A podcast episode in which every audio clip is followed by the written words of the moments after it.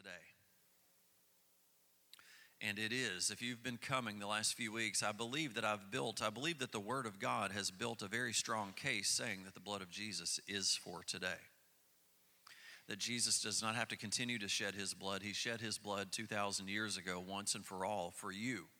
And we've seen over the last few weeks, uh, we've seen five. I'm going to be showing you seven reasons that the blood of Jesus is effective but we've looked at five. But, we, but we're basing the teaching today on Revelation chapter 12, verse 11, that says, And they who are believers, which is us, they overcame him, which is Satan, by the blood of the Lamb and by the word of their testimony, and they did not love their lives to the death. I want to clarify that there is nothing in between us and Satan. The battle is going on between us and Satan here in the earth, but we have been equipped to win. We overcome Satan by the blood of Jesus and by the words that we are speaking about what God's word says about us and how we can prove our proven testimony of what God has done in our life. So it's so important that you get out of your mouth what it is that God is doing according to His word. He is the high priest of your confession your confession of His Word, of what He has done in your life, not your confession of your issues. He's not the high priest of your words, He's the high priest of His words being spoken by you. So it is vital what you're speaking. Do you remember the uh, quote? Whether you can, whether you think you can or you can't, you're right what's coming out of your mouth, what's in your head, where your belief is, determines where you are going. And I want you to know that the words of your mouth are so very powerful and vital. You must be speaking God's word. You must be speaking the blood of Jesus because it is the only thing that pleads you not guilty. Every other thing you have to say says guilty. As hard as you want to try to say not guilty. You can't. The only way you can say not guilty is by the blood of Jesus. And it's awesome. We've looked at five different ways. We've looked at um, redemption, at cleansing, at justification, at sanctification, and at life. And please don't let those words be too religious. Redeeming, being redeemed out of the hand of Satan being cleansed, being washed of what the world or any power in this world could never wash you clean from. Justifying, the justification. God is the righteous judge. And he just he covers us with his with Christ's justification. What he was justified as uh, as being someone who never sinned. Clothed, sanctified, set apart and made holy by Christ's holiness. And then life, that he came to bring life, that the blood of Jesus brings life. The life is in the blood. Amen. Well, this morning I'm, I'm going to pass on the two that we're going to teach, and I'm going to finish up next week on the two, the last two, uh, because I really wanted to make way for the testimony.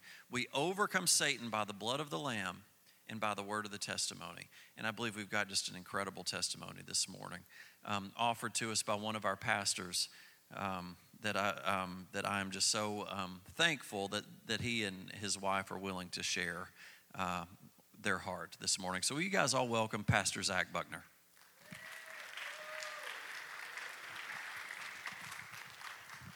Thank you, Pastor Paul. Um, guys, I hope and I encourage you every single week we're hearing about the blood of Jesus and to some of you guys that might be a foreign concept. Some of you guys may have been hearing about the blood of Jesus for years and years, and it just kind of goes in one ear and out the other. And I want to encourage you this teaching on the blood is life changing stuff. And I know it sounds maybe strange or weird, or why, why do Christians talk about blood all the time, or what is the deal with, with all this? The bottom line is that Jesus paid a price that no one else could pay. And he did something that no one else could do. And it took Jesus to pay for our sin through his blood. The shedding of his blood is the remission of our sins, it's paid for our sins. And so I want to encourage you, if you haven't really grabbed a hold of this teaching in the blood, go back to the podcast and listen and understand what it is that Pastor Paul is teaching us about the blood and how important it is and how much it handshakes with the word of the testimony. The only reason I can stand up here and share a testimony this morning is because of the blood of Jesus and what it did in my life. The only reason that any of us are redeemed is because of the blood of Jesus and it enacting in our life. That's the only way that we can be redeemed. So I want to encourage you, whether you're used to hearing about the blood or whether it's a new thing to you, let it sink in deep. Amen? I want to tell you, we've all come in here with needs and issues and they may look a little bit different or sound a little bit different, and we all might have a little bit different background uh, than the person sitting next to us. But every single one of us has walked in here in need of Jesus Christ. And I don't care how long you've been coming to church or if this is your first Sunday stepping foot in a church and you thought the building was going to crumble when you walked in. We need Jesus. We have needs and we have issues. We got issues. Amen. We got stuff going in our going on in our lives. And the only way the only way to get out of the pit that we find ourselves in is Jesus Christ. And so I want to encourage you whatever you've walked in here with, whatever struggle you're going through, Jesus is the answer. The Word of God says that He is the way, the truth, and the life, and that no one comes to the Father except by Him. And I want to tell you right now, you can leave here differently than you came if you will just make a decision to do so. Jesus is ready and waiting to receive you.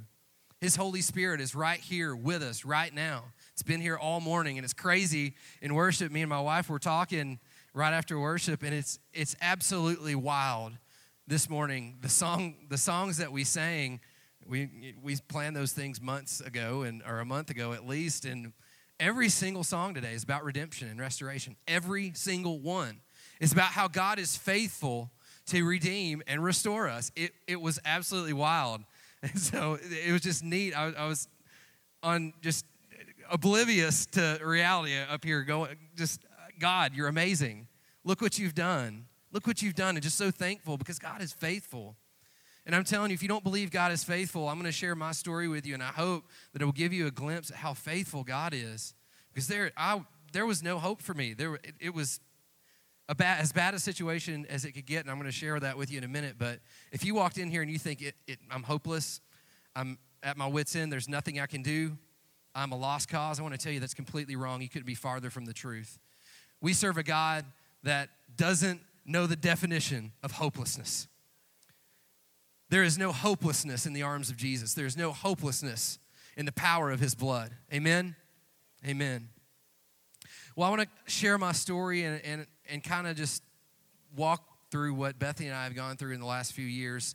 Um, it's a wild thing, and um, a lot has happened. I'm going to leave a lot of things out that the Lord has done that are just amazing, but um, I want to share with you kind of briefly just how God can bring hope to hopeless situations. And um, I want to start back just very briefly to give you a picture of kind of my life. I was raised in church. Great parents, um, love the Lord very, very much. They um, had me very involved in church at a very young age. Um, and so, as I started walking with Christ, um, and, and became a teenager, I felt a call on my life. And I remember when I was like 17 years old, I remember a very distinct Sunday night where I felt the Lord tell me that I'm going to be called to full time ministry. And it was like an audible voice from heaven. It's as close to an audible voice as I've ever heard. And um, God had really been working in me, you know, leading up to that, a couple years leading up to that in my teenage years because I realized that I was riding the coattails of my mom and dad, and I realized that my faith wasn't my own, and, and I did not really own my relationship with Jesus Christ. It was based on what mom and dad did, it was based on who they were in the church or in the community or whatever, and I didn't really know Jesus Christ. Like, I was saved when I was five years old, but I never really got to know Jesus. And I want to encourage you guys, wherever you are in your walk with Christ, get to know Jesus you need to know who He is. You know, spend time in His Word. The only way to get to do that, of course, a pastor is going to stand up here and tell you, read your Bible. Of course, He is. But it's so true. You can't know Jesus unless you read His Word. And so I want to encourage you to get to know him. So I started to get to know Jesus. And about when I was 17, um, I felt the call to full time ministry. And I already knew Pastor Paul at the time. I was working at Express Lube at the car wash. Woo woo having a big time, and um, started to play drums here at Church on the Hill. And the Lord really just started moving some mountains in my life. Um, wound up coming here to Church on the Hill. I left my home church, which is a huge deal. Um, big, big deal. Like my entire family went there, and I was like this weirdo black sheep leaving to go somewhere else. And so here I come, but I knew it was right. God had called me here like crazy. Um, started playing drums on the worship team when Pastor Paul was uh, leading worship as the worship pastor. And I want to tell you, I'm not really sure what happens to people that start in the drum booth. I know what happens to people that start in the sound booth, they become pastors. But I don't know about the drum booth. I'm still waiting to see what happens there. It, there's no telling. Drummers, you can't, you can't. There's musicians and then there's drummers. Yeah, so let the jokes commence. But I did. I started in the drum booth and just called to Pastor Paul, called to this church, and um, time went on. Fast forward, Pastor Paul becomes senior pastor, and I had the opportunity to start leading worship here, um, part time and then full time, and just having a blast. The Lord was moving. Bethany and I got married in the meantime, and Bethany, um, kind of to tell her story a little bit, she knew kind of at a younger age that God was going to call her to marry a pastor, and she didn't tell me that until later on, because like you, you have to be a special woman to be called to marry a pastor. Um, that's a lot to sign up for, and there's a lot to that. But she knew that that was something that God had laid on her, and uh, as we talked about, it was really neat um, just to see God working us. So we got married. We had a couple of baby girls very quickly and uh, started our little family. And here we were at Church on the Hill. And so I was here for a little bit. Uh, and then I, I got a call, got an opportunity. God has started to kind of to shift gears uh, in my heart and give me a real passion for students and for ministering to students. And it was crazy the way that He worked it. Um, and started ta- talking about doing student ministry and that kind of thing. Started up some student ministry here, college ministry here. And God just kept putting a burning desire in, in me for that. And I got a call from my home church um, to go back there and really uh, take student ministry on full fledged. And so I did that. It was tough leaving leaving here, and so many of you guys were here at the time. It was tough leaving you guys because we were so close, and it was tough leaving Pastor Paul and and being uh, called there. And the Lord continued to keep us together. We had our uh, moments where we had to work through our relationship, but it was awesome, and God totally uh, did something neat there, um, and is continuing to just bind us together. Um, but left and, and I was at my home church at, at the Grove and started doing student ministry, and man, God showed up. It was crazy. Uh, just stuff started happening. Students were accepting Christ like all the time. Almost every service, we had students getting saved, and we were growing in student ministry. Um, wound up having some really, really neat opportunities at the high school and to minister in schools here in Putnam County. God was just doing some big stuff. It was really, really cool. And so I think during this time, it was a gradual thing for me, but I started to drift away personally from the Lord. And I didn't even really realize it. And you kind of hear that a lot with people's testimonies, but I started getting concerned with ministry and the things of ministry, and I started losing my personal connection with Jesus Christ. And I stopped cultivating that relationship. I was studying so I could preach every week, twice, instead of studying so that I could know my Savior and cultivate a relationship with Him. And so I started drifting away from Christ. And what happens is when you start drifting away from Christ, stuff starts happening negatively in your life. It, you, when you get away from Jesus, when I find myself farther from the Savior, I find myself farther from the truth. And I find myself farther from hope if I'm choosing to drift away from Him. And I had to come to this point later on where I realized what had happened, but it was a gradual process, and I just drifted away and away and away. And Bethany and I began to suffer dramatically in our relationship. We started to drift apart from each other big time. Um, I became consumed with ministry. I became consumed with being at church, and and um, I remember us having an argument one time, uh, and me telling her how selfish she was being because I was trying to do the Lord's work, and she was selfish because she wanted me home. And it just shows you how distorted my worldview got. Because I had abandoned the major thing that God had called me to, which is my family. And never again will I do that. Never again. But we started drifting apart. It was really bad at home. Things started turning south um, to the point where we both basically just stopped uh, trying. We both decided, we didn't talk about it, we didn't have a discussion about how we're going to stop trying, but we did. We basically stopped trying. I was checked out at home. Um, she was checked out, and it was just a bad situation, and it was trouble was not far behind us. So time goes on, and after a couple years, um, here we are in this place, and um, it was at that moment where I made the absolute worst decision I could possibly made. and I found myself in an affair. And choices that I had made led me here. And I'm a pastor at a church and uh, wound up having an affair with a member of the congregation. It's about as bad as you could possibly imagine. Um, two homes, by decisions that I had made, are now in shambles. They're just wrecked. It's just a terrible deal. And I don't, I can't describe to you how low that felt. And that moment of brokenness when all of this came out, um, everything was was in question. Everything was um, as bad as you could imagine. And uh, there was never a time in our life that was more hellacious than that. Um, I remember pleading with God after everything happened, and um, after Bethany and I talked, and she found out what went on. Um, I just remember pleading with God for hours at a time, and um, I opened Scripture to Psalm 51, and I bet I read Psalm 51 a hundred times um, talking about where David um, did the same thing. David walked through the sin of adultery, and he's pleading with God God, please, please have mercy on me. Don't take your Holy Spirit from me. Please, Lord, please, Lord, please, Lord. And I began to plead like David did. And I just begged God because Bethany had every right to walk away at that moment. And, you know, I, I just knew that that was the last I was going to see of my wife. It was the last I was going to see of my kids.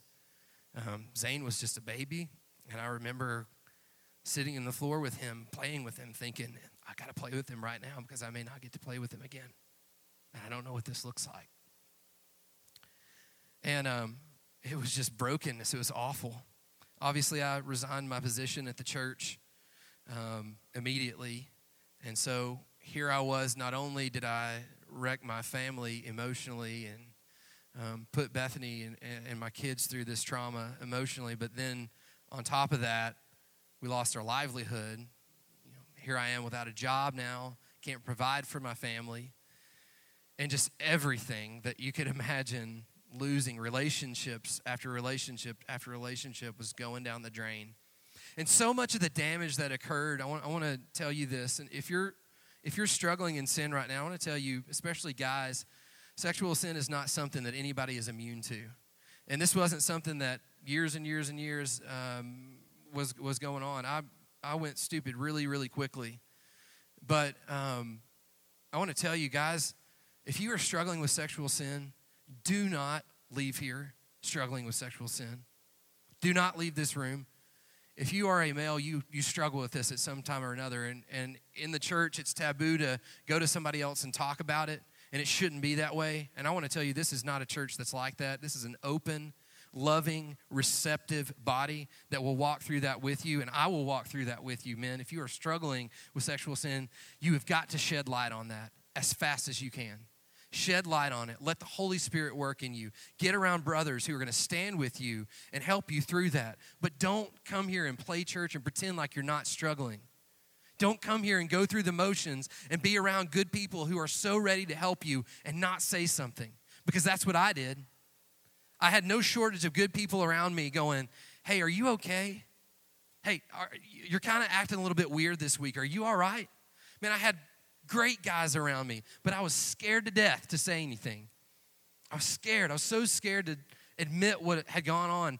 And so I just lied and, and hid it and tried to do what David did. And just like David, the after effects of the sin and the things that you do after sin are oftentimes just as bad, if not worse, as the original sin that you committed. And so I want to encourage you come clean. Come clean. Don't hold on to your sin. Don't leave here today. You're going to have an opportunity as I close to, to get rid of that stuff. And there's going to be some people who are ready to pray with you and get rid of that. But don't hold on to it. Please don't leave here knowing that you're dealing with sin.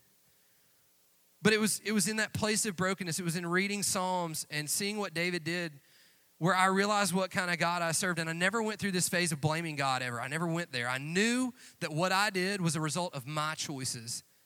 And so often we do go through those times of blaming God or placing blame on somebody else, but I, am so thankful by His grace I didn't go there. Um, I knew I knew it was my fault. There was nobody to point the finger out except me, and I knew that immediately.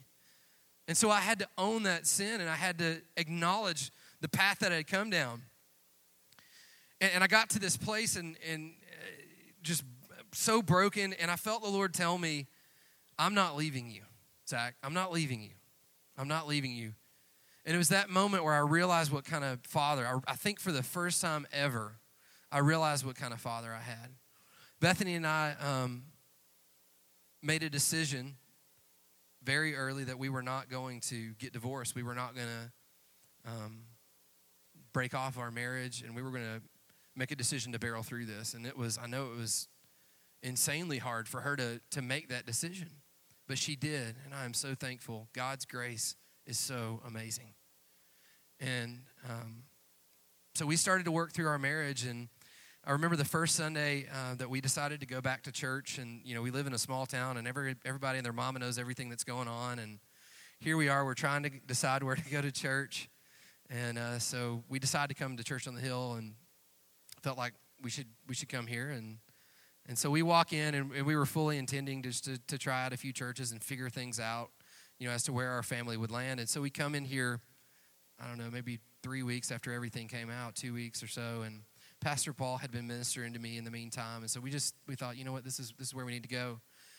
And so we come in here and we slip in the back. We're trying not to be seen, and we're like sitting on the very back row, and um, and just the amount of love that we experienced from this body was tremendous. And I want to tell you right now, if you don't have a church home, you need to stop right here.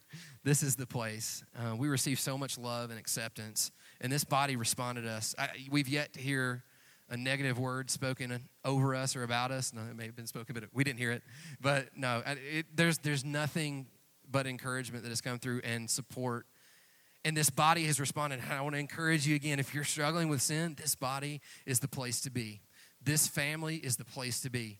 This is a place to find hope and restoration. And Pastor Paul says it all the time. This right here is a haven, it's an epicenter of hope. And so this is the place to get restored. This is the place to find restoration. And we're going to lead you to Christ and we're going to lead you to the hope that's in Him. But that's what we found. We started coming back here. Um, and that first Sunday after we came back, we both left and we said, Do we really need to go anywhere else? This is, our, this is where we're supposed to be. And uh, felt the Lord just say, You're done looking. You're not going anywhere else. You're not going to another church. This is, this is home. Um, and so we, here we are. Um, and God has restored. Thank. We are so we love you guys. We are so thankful that this is our family. Um, but God provided a job for me. Uh, we started coming here, started getting involved. God provided a job for me at a bank, and it was um, it was a God thing. I was with a mentor of mine, uh, Randy Dalton was there, and it was the perfect situation.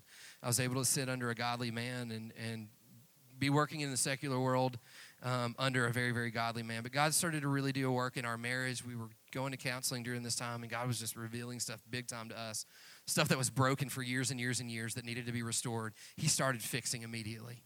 And he started revealing areas of my life that I had to change, and dark places in me that I had to change, and places in Bethany that she had to change. And he just started making us fall in love with each other all over again. And it was, it was just the most amazing thing and we are still learning and walking through those steps right now together. And I don't think we're ever going to be done doing that. Marriages, couples, I want to encourage you you're not done working on your marriage ever. You're never done. You've never arrived at the perfect marriage. So I want to I want to encourage you continue to cultivate that. That's what we have to do right now. And we have to decide on a regular basis what our boundaries are and where we're not going to go anymore. And when the enemy tries to come in and, and, and trick us again in a same or similar way, we got to go, no, we recognize your ploys. We're not going there. And we've got to make a decision to do that on a daily basis. But God is moving. It's so amazing. And something I want to point out to you is this there are still consequences that I'm walking out, and there are consequences that I will have to deal with for the rest of my life. Those consequences don't necessarily go away. Some of, some of those things God has miraculously worked for good and, and worked out and made the path a lot straighter than it might have been. But there are certainly consequences we've got to walk through, just like David. It's no different than David. You know, I'd, I'd gotten to a place where I was at peace with knowing there's no way I'm going to ever be in ministry again. There's no way, there's no way. There, and how all these guys telling me, no, God's not done with you yet. Robert Owens sat down with me, Dr. Rob, um, very soon after things happened and said, Zach, God's not done with you yet, and you need to quit acting like he is. And he jerked a knot in my chain pretty quickly. Pastor Paul told me multiple times, you know, the calling that God has on your life is, is irrevocable. And so I had to start believing it, and that was tough. But there were consequences I had to walk through. Let me tell you, there's consequences to your sin. And a mistake we often make is thinking that since we're still dealing with the consequences of our sin, that God is not restoring us. And that is not farther from the truth. God is restoring you. There may still be some consequences, but that doesn't affect God's faithfulness. He is faithful regardless of the consequences that we have to walk through. God is always faithful. Even though we're not faithful, He's still faithful. And we've got to man up and put our, put our big boy pants on and accept the consequences for our sin while walking with Him and realizing He's faithful. And that's tough. That's not easy to do. I promise you. But He's faithful, and you got you got to walk it out. But after hearing guys tell me and encourage me, Zach, you know, you, you need to quit writing off the fact that you're ever going to be in ministry again. I'm like, man, I'm good with it. I get it. I get what I did. There's, I get it. No church is ever going to hire me ever again, man. I just don't, it's fine. You don't have to comfort me. You don't have to console me. Like, I understand what I've done has eliminated me from, from ever doing ministry again full time, even though I'm just dying. I'm just chomping at the bit, but knowing, gosh, this is what I'm called to do, and I'm just, this is where I need to be. But uh, I had this moment where God really messed me up, and I want, I want you guys to hear this. It would be really great this is what God said to me Zach, it would be really great if you could stop telling me what I'm capable of. It'd be really great if we could, you know what would be really great, church? If we stop telling God what He can't do. Because I'm telling you, He is a can do God. He is a God that restores the most messed up, broken, shattered, pieces of people's lives on a regular basis. It would be really awesome if we would start realizing what He can do and stop telling Him what He can't do because God has the power to do whatever He wills, however He wants. That's who He is. Amen? We're going to be done at this place. Stop telling God what He's telling God what He can't do. We're not going to do that anymore. We're going to stop right now because He can do it. If you've walked in here and you think your life is too broken, stop telling God what He can't do and realize what He can do and make it today. Amen? Over and over and over again in the Word, we see God use broken and messed up people. The disciples were some of the most ridiculously sinful people that you could possibly imagine, to the point that Jesus classified them in two different categories sinners and tax collectors. They were in their own classification of sinner. A guy that wrote like a third of the Bible murdered Christians. Now tell me that God can't use you. Please, I dare you to tell me that God can't use you because He can. There is a purpose and a plan for your life. And there is a plan that you have got to realize. You've got to let go and let God do what He does best, and that's restore. Since the beginning of time, God has been inventing and making up and creating ways to draw you back to Him. And here He is right now, and He's knocking at your door and He's saying, Hey, listen to me. I can restore you right now. You know your marriage that's messed up? I can restore it right now. You know how you're involved in pornography? I can restore that right now. Hey, you know how you have a problem with hatred and bitterness and unforgiveness? I can restore you right now if you'll just let me. Because because I am the God of the universe. I am the God that created everything that you see. And I created, I invented restoration. That's what He did.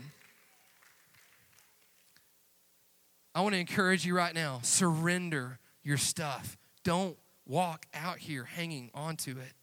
Let God do a work in you. Worship team, you guys come on up. I want to encourage you. We're going to have an opportunity right now to respond. And, and I cannot, I cannot plead with you enough. If you are struggling with something, there is no judgment in this place. There is no condemnation for those that are in Christ Jesus. That's what his word says. And I want to encourage you today is the perfect day to turn over a new leaf. And there's going to be some stuff you've got to walk through as you walk through that, just like there was for me. And there's going to be some decisions that you've got to make to not go back where you are right now.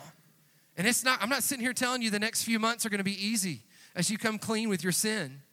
But I am telling you, the rest of the years that you spend on this, this earth will be a fulfilled bunch of years and years of joy because you are creating an opportunity to come back to your Savior and to reconcile right now. And I want to encourage you don't sacrifice years of your life living in sin. And don't sacrifice weeks of your life like I did, where people are trying to help you and you stay in your sin. Don't do that. Don't do that. Don't let the damage occur that doesn't have to occur. but come and get restoration. Prayer team, if you guys would come on up, we're going to sing here in just a minute. The worship team is going to lead us again in the song Anchor, and we're going to sing that our hope is in Christ Jesus, and there's hope in the power of the cross. It's what Pastor Paul led off with this morning. That blood is the only way to redemption. It's the only way. It's the only way. I'm going to pray over you right now, and then I'm going to, if you would stand, I'm going to release you, and you're going to have an opportunity to come and get some prayer as we sing. Don't wait. Don't wait. Respond as the Lord is leading you. Father, right now I just come to you and I thank you so much for your redemption. And I thank you so much for your power. Thank you for your healing power, God, that restores lives. God, no matter how broken it, that it looks, I thank you that you are a God who can restore. And you do restore. And Father, I thank you so much for making a way back to yourself over and over again. Now, God, I just pray for anybody right now that is struggling, God, that they would break free from whatever has got them in bondage. God, it could be anything something so small seeming or something huge, God. It doesn't matter. Whatever that is, God, I ask that you break down our pride. Lord, break down um, the walls that separate us from getting our breakthrough. And God, let them come and receive right now. Receive the healing that they need. Receive the restoration that they need. God, for marriages that need healing and restoration, let them come and get prayer and the healing that they receive right now. We thank you, Father, that you're working in our lives. And God, I just can't wait to see what you're going to do, God. I thank you so much that you draw us back to you and you continue to use broken people. In Jesus' name, amen. Let's sing. Come on.